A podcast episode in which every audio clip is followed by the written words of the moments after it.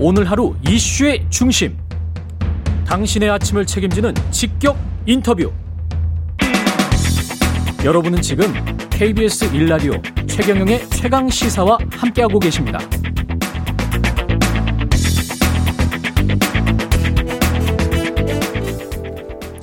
네, 더불어민주당이 지난 금요일 1주택자에 한해서 부동산 세제를 완화하기로 최종 결정했습니다. 종부세 부과 기준을 공시가 9억 원에서 공시가 상위 2%, 양도소득세 비과세 기준은 시가 9억 원에서 시가 12억 원으로 완화하는 내용이 핵심인데요. 여당의 부동산 특위 김진표 위원장 연결돼 있습니다. 안녕하십니까? 네, 안녕하세요. 예. 위원장님 그 일단 종부세와 양도세 완화안 확정됐는데 구체적인 내용을 좀 설명해 주십시오. 네, 먼저 양도세부터 말씀을 드리는 게 좋겠습니다. 예. 지난 5월 27일 날 재산세의 경감세율 적용 기준을 공시지가로 6억에서 9억까지로 상향 조정을 했습니다. 예. 그 9억에 해당하는 실가 양도소득세는 실지거래가격으로 과세하도록 세제가 운영되거든요. 예. 그 실가로 따져보면 그게 12억이 돼서 음. 1세대 1주택자들이 이사를 할 때 세금 부담이 너무 커서 집, 집을 줄여가야 할 수밖에 없는 이런 여러 가지 소세 저항들은 해결해 주기 위해서 예. 네, 소규모 1세대 1주택자들에 대해서 9억을 12억으로 시가 기준으로 옮겼으니까 이것은 공시지가로 보면 재산세와 같은 9억 수준이죠. 아. 그리고 예. 네, 그런데 이제 이렇게 하더라도 음. 어, 이게 똑똑한 집 한채 현상을 더 부추길 거 아니냐라는 걱정들이 있어서 그 예. 부분에 대한 대, 대안으로 보유, 예, 양도 차익이 5억까지는 예, 예. 지금처럼 장기 보유 공제를 다 인정해 주지만 예. 5억을 넘어, 넘을 경우에는 채차로 그 보유 기간에 따르는 야- 어, 장기 보유 공제를 줄여서 예.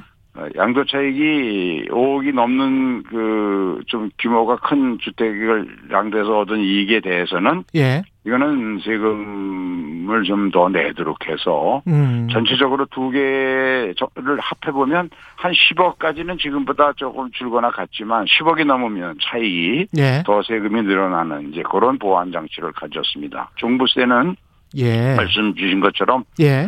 그 동안은 그 공시가 1세대 1주택자의 경우 어 무조건 구, 가액으로 9억이 넘는 것은 다 과세 대상으로 하다 보니까 음. 과세 대상이 너무 어, 큰 폭으로 증가를 1세대 1주택이 해서 그 부분을 조정해서 당초 종부세 도입 취지에 맞게 음. 에, 고가의 1세대 1주택자에 대해서는 고가의 1세대 1주택을 가진 사람 상위 2%만 과세되도록 하자고 한, 에, 조정했는데요. 그렇게 했을 때 금년도 이미 4월에 공시가격이 발표되는 걸 가지고 따져보면 한 11억 까지 올라간 셈이 되는 것이죠. 이게 전반적으로 이 안을 주도한 게 언론 보도로는 송영길 대표와 의원님으로 되어 있는데 이건 맞습니까?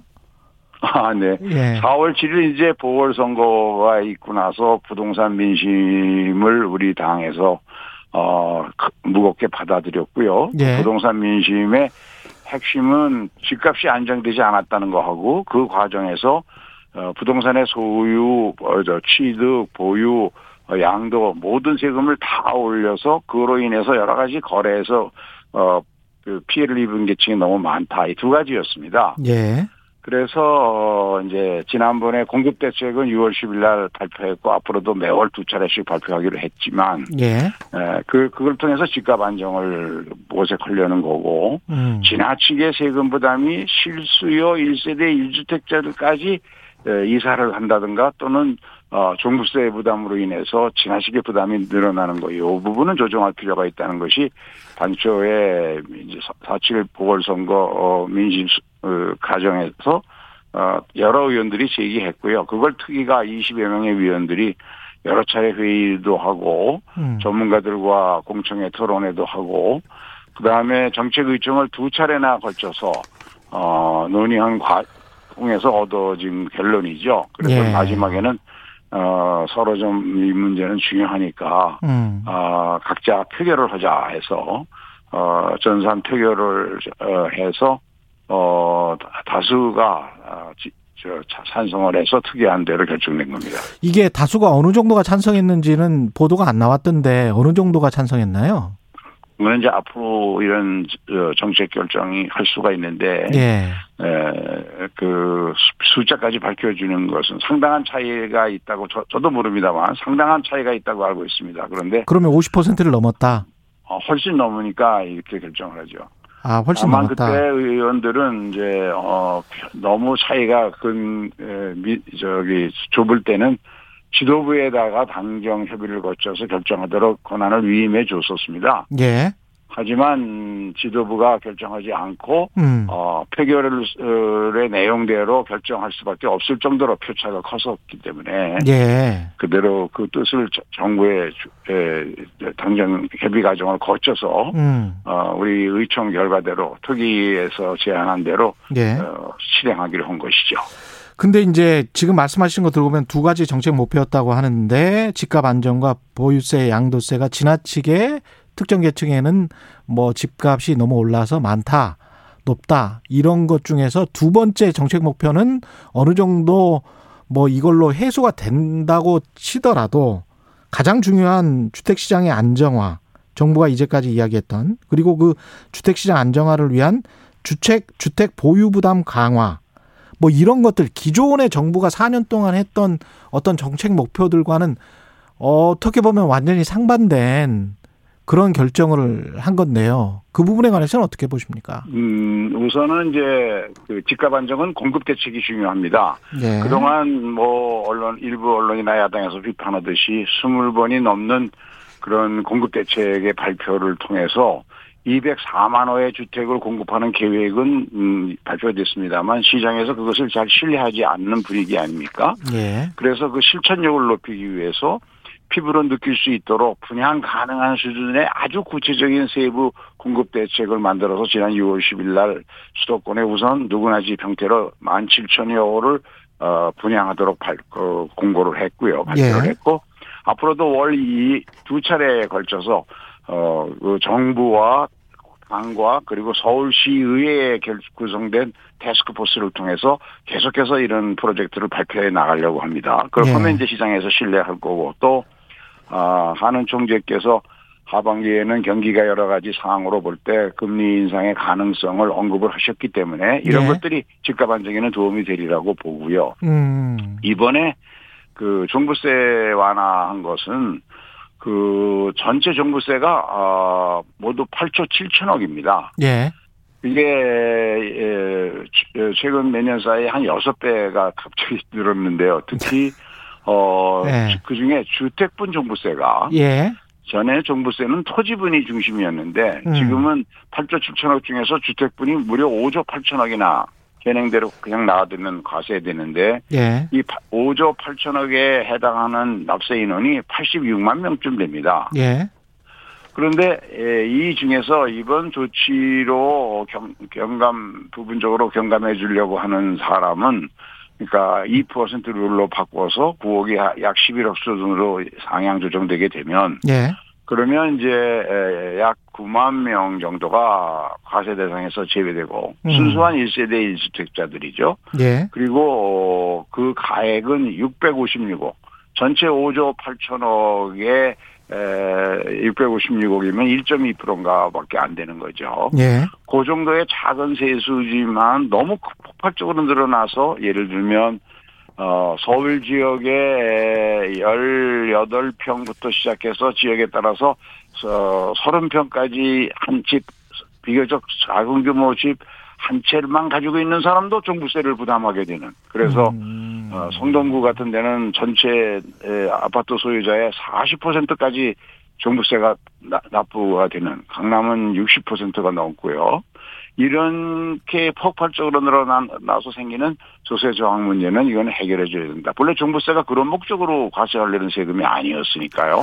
근데 저 네, 전- 청취자 질문 중에 임종훈 님이 집 없는 서민 입장에서 검토한 거 맞습니까? 당의 이해 타산에 들어맞는 거 아닙니까? 이런 질문을 하셨는데 저도 좀 이게 가격의 정당성을 지금 부여를 해버리고 이렇게 되면은 집값이 하향 안정화되지는 않을 것 같거든요. 계속 이 가격이 정당화되고 또는 이제 높, 높아질 가능성이 높고 무주택자들 같은 경우는 무주택자들의 반발이 심할 수밖에 없을 것 같아요. 유주택자들 중에 무주택자들을 예. 위해서는 누구나 집과 같이 집값의 한 6 내지 20%만 자기 능력에 따라서 내고 예. 10년 임차로 살다가 자기 집을 분양받을 수 있는 제도를 아주 폭넓게 계속해서 공급하려고 하고요. 예. 그것이 좀 그분들을 위한 대책이고 이번에는 몇 차례 나누어서 발표하다 보니까 사실은 이것도 한꺼번에 지난 5월 27일 발표했지만 의총에서 반대 의견들이 꽤 나와서 추가로 논의해서 투표를 결정한 거니까요. 예. 어, 그, 그러나, 실거주한 1세대 1주택을, 어, 파는데 세금이 너무 무거워서 예, 집을 더 줄여갈 1세대 주택자는 팔면 다시 사야 되거든요. 예. 주택은 생필품이니까 음. 아, 집을 다시 줄일 수밖에 없는 상황이 되면 이건 주거 안정을 해치는 문제가 있으니까 어, 세계 어느 나라나 그래서 어, 양도소득세의 경우 1세대 1주택자에 대해서는 그 특별한 조치들을 강구하고 있거든요. 예. 그거를 이제 2008년 이후 한 번도 안 바뀐 9억을 10억으로 실가로 올려서 재산세 공시지가 9억과 맞춰준 것이죠. 그리고 종부세는 아까 말씀드린 대로 예. 폭발적으로 너무 늘어나는 납세, 납세 인원과 세액이 1세대 1주택자들을 기준으로 따져서도 305, 작년보다 350%가 늘어납니다, 세금이. 예. 그래서 요, 이렇게 656을 줄여도 다주택자들과 대규모 1세대 1주택자들은 세금이 큰 폭으로 늘거든요. 예. 그래서 전체적으로 11월 달에 과세를 받아보면 사람들이 아 보유세가 이게 굉장히 무, 무거운 세 무서운 세금이로구나 음. 재산을 부동산을 이제는 어, 어 재, 재산 증식 목적으로 갖는 거는 이제 상당히 제거해 봐야 된다 이런 판단이 나오시도록 현행 제도를 다 유지하는 겁니다.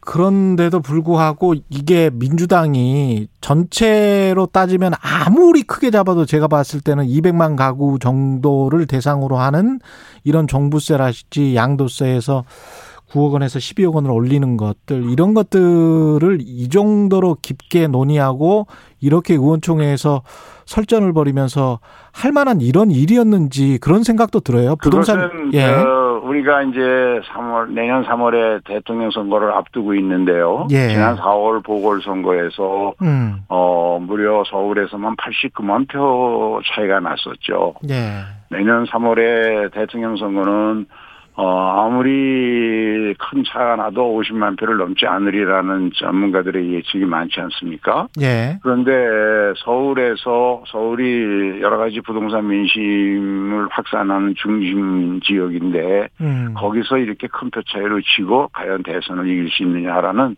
그런 정당으로서의 현실적인 고려도 안 할 수가 없었죠. 음. 그런데 이제 그 선거 과정에서 많은 납세자들을 만나본 우리 의원들이 어, 부동산 민심이 가격 안정이 제일 중요하지만 예. 그와 함께 에, 그동안 박근혜 정부 때부터 오르기 시작한 부동산 가격이 그, 어, 이게 부동산 공급이라는 게 한 시, 시, 시차가 한 5년 걸리거든요. 예. 지금 이제 공급 대책을 만들어 놔도 어, 실제 시장에 물건으로 나오려면 3년에서 5년 걸리니까 최소한. 예. 그러다 보니까 공급이 부족한 상태에서 가격이 자꾸 뛰니까 어, 부동산에 관한 모든 세금을 전부 올려가지고, 음. 어, 취득, 보유, 양도 다 과세를 강화하다 보니까 선의의 소규모 1세대 1주택자들에게까지 그 세금 부담의 폭증이 나타나는 이런 잘못이 있었다는 걸 솔직히 시인하고 그 부분을 이번에 그 중에서 음. 소규모 실거주 1세대 1주택자 어, 종부세의 경우 약 9만 명 그리고 양도세의 경우에는 이사로 수 있지 않는 소규모 투자들 예. 이렇게만 지금 대상으로 삼은 거죠. 그 유승민 의원도 지적했습니다만 2% 기준을 법률로 적용하는 게 이게 법리상 맞지 않다. 이미 종부세뿐만 아니라 종부세에도 그런 조항이 있습니다만 예. 어, 다른 나라에서도 그렇고 과세 대상과 그 정하는 방법은 법에서 자세히 정하고 음. 어차피 지금도 매년 9억이 9억 기준으로 하더라도 9억이 되느냐 안 되느냐 하는 것은 매년 4월 1일 공시 가격을 공, 어, 조사 발표해야 결정이 되거든요. 예, 그렇긴 하죠. 그것을 예. 이렇게 현행 제도 하에서는 매년 가격이 올라 오르거나 내리거나 가격이 변동됨에 따라서 과세 대상이 들쑥날쑥하지 않습니까? 예. 그것을 2% 룰로 하게 되면 본래 종부세는 전국에서 저 부동산을 많이 가지고 있는 1%를 목표로 과세하도록 어 처음에 도입할 때 저, 정부 정책으로 발표되었었거든요. 네. 두 배로 해서 2%로 해서 하게 되면 이제 가격의 큰 변동에 큰 관계 없이 2%에 해당하는 대한민국에서 고가 주택으로 2%에 알겠습니다. 해당하는 예. 그런 사람들만 과세 대상이 되니까 오히려 어 예측 가능성은 높아졌다고 봐야 되겠죠. 예. 그리고 이런 형태로 시행령에 옮겨서 하는 제, 제도는 현재 한 대여섯 개 세법에서 음. 다, 다양한 형태로 있을 수밖에 없습니다. 특히 우리처럼 예. 부동산의 가격이 국민 생활에서 민감하고 음. 급격하게 변동이 되는 나라는 더 그렇죠. 오늘 말씀 감사하고요. 더불어민주당 부동산 특위위원장 김진표 의원이었습니다. 고맙습니다. 네, 감사합니다. 예, 0047님 몇 명 세금 깎아줬다고 그표안 옵니다. 혜택 못 받은 사람 표가 더 도망갈 수도 있습니다. 이런 의견 보내주셨습니다. KBS 1라디오 최경영 최강시사 1부는 여기까지입니다.